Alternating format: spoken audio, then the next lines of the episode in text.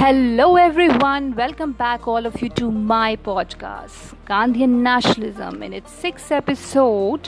Hope you all are fine and taking very good care of yourself. Very good. Today, we will be focusing on a very important development which took place in the period of 1923 to 1928. What was that? Yes, dear all, I'm talking here about the Nehru report. When it was being drafted, what were the consequences when it was being put forward before the Calcutta Convention? Everything we will be learning. So, are you all ready now to learn about it? Very good. Hmm, dear all, I'm telling you or sharing with you a very, very important thing. You know what? During my childhood days, one thing was very disturbing to my mind, and that was casteism. I never liked to visit my village place because that was a place where I used to see that how biased people were on the basis of caste or religion of a person.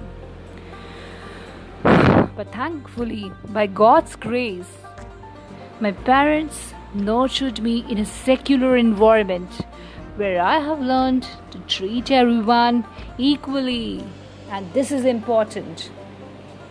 With education, you can also make others learn that secularistic approach is very important in life. Communist and their feelings results always in a clash, an unnecessary clash. And here Muhammad Ali Jinnah's statement is just revolving in my mind which was put forward by him in the year 1925 when he said to a young Muslim boy that my boy, no, you are an Indian first, then a Muslim. And this clearly shows that during that year, although the other developments were going on, but still the communist ideas were not influencing his minds. He was regarded, or I can say he was titled as Ambassador of Hindu Muslim Unity in the year 1906. Who said about him like this? Yes, it was the statement given by Sarojini Naidu and the Lucknow Pact in 1916 is quite an evident fact of this statement, isn't it? The year 1923 saw the revival of Hindu Mahasabha, which tried to cater anti Muslim sentiments for the protection of Hindu race, culture, civilization, and for the advancement of Hindu Rashtra. And all this created a psychological fear among the Muslims. Obviously, this can happen and this will happen. So, communal riots were very common in the year 1922, or I can say from the year 1922 to 1927, and this was the detailed report of Simon Commission where it is there that according to Simon Commission report, nearly 112 major communal riots occurred during this period. Obviously, nationalist leaders they were talking only about the secularistic approach right from the beginning of nationalism.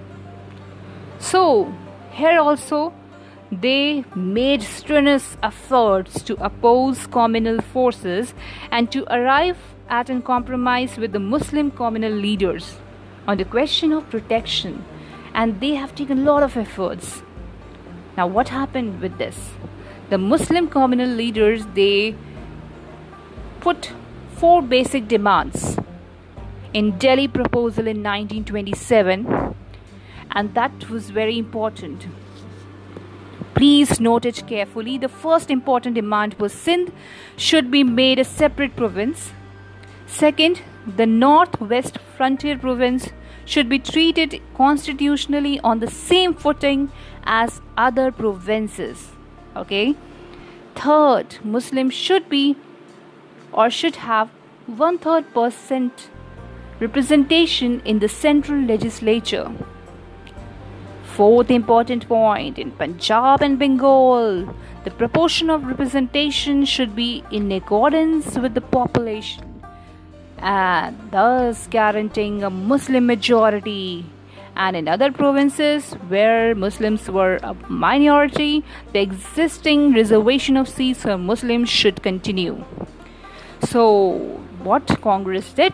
Congress came forward with a proposal in the form of Nehru report drafted by all parties committee.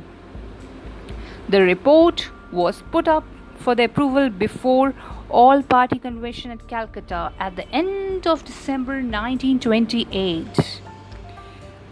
Now, many things were included here in this report. Apart from the other aspects, the Nehru report recommended that India should be a federation on the basis of linguistic provinces and provincial autonomy, that elections should be held on the basis of joint electorates, and that seats in central and the provincial legislatures should be reserved for the religious minorities in proportion to their population. The report recommended the separation of Sindh from Bombay and constitutional reform in the northwest frontier province. So all these things were put forward, but but but the report could not be approved at Calcutta Convention as there were wide differences in opinion among the Muslim communalist leaders. So the first and the second of these demands having having been conceded by the Nehru report this was their thought. So Hindu Mahasabha and Sikh League they also raised objection to the parts of report dealing with Sindh northwest frontier province Bengal and Punjab.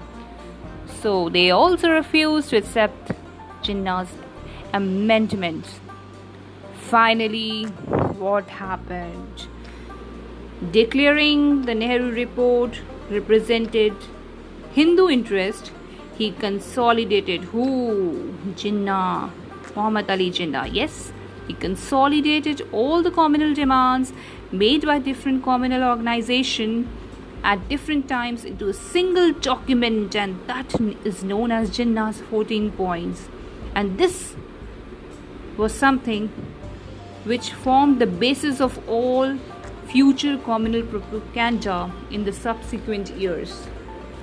Although we have learned, we have seen that how the nationalist leadership from Dadabhai Naoroji to Gandhiji and Nehru they have tried to have a secular grounds for all in the nation but their efforts were all in vain when this these points came up. And Gandhiji and Congress did make Hindu Muslim unity one of the three basic items of nationalist political platform. But Gandhiji and Congress provided no deeper analysis of the communal phenomena. They had no idea for this. And in the coming years what happened we all know very nicely and it's very sad but yes as it is a part of our history or the nationalism of india we need to understand we need we need to associate ourselves to understand all this To know, to learn more, be connected to me and take very good care of yourself. Bye bye. Bye.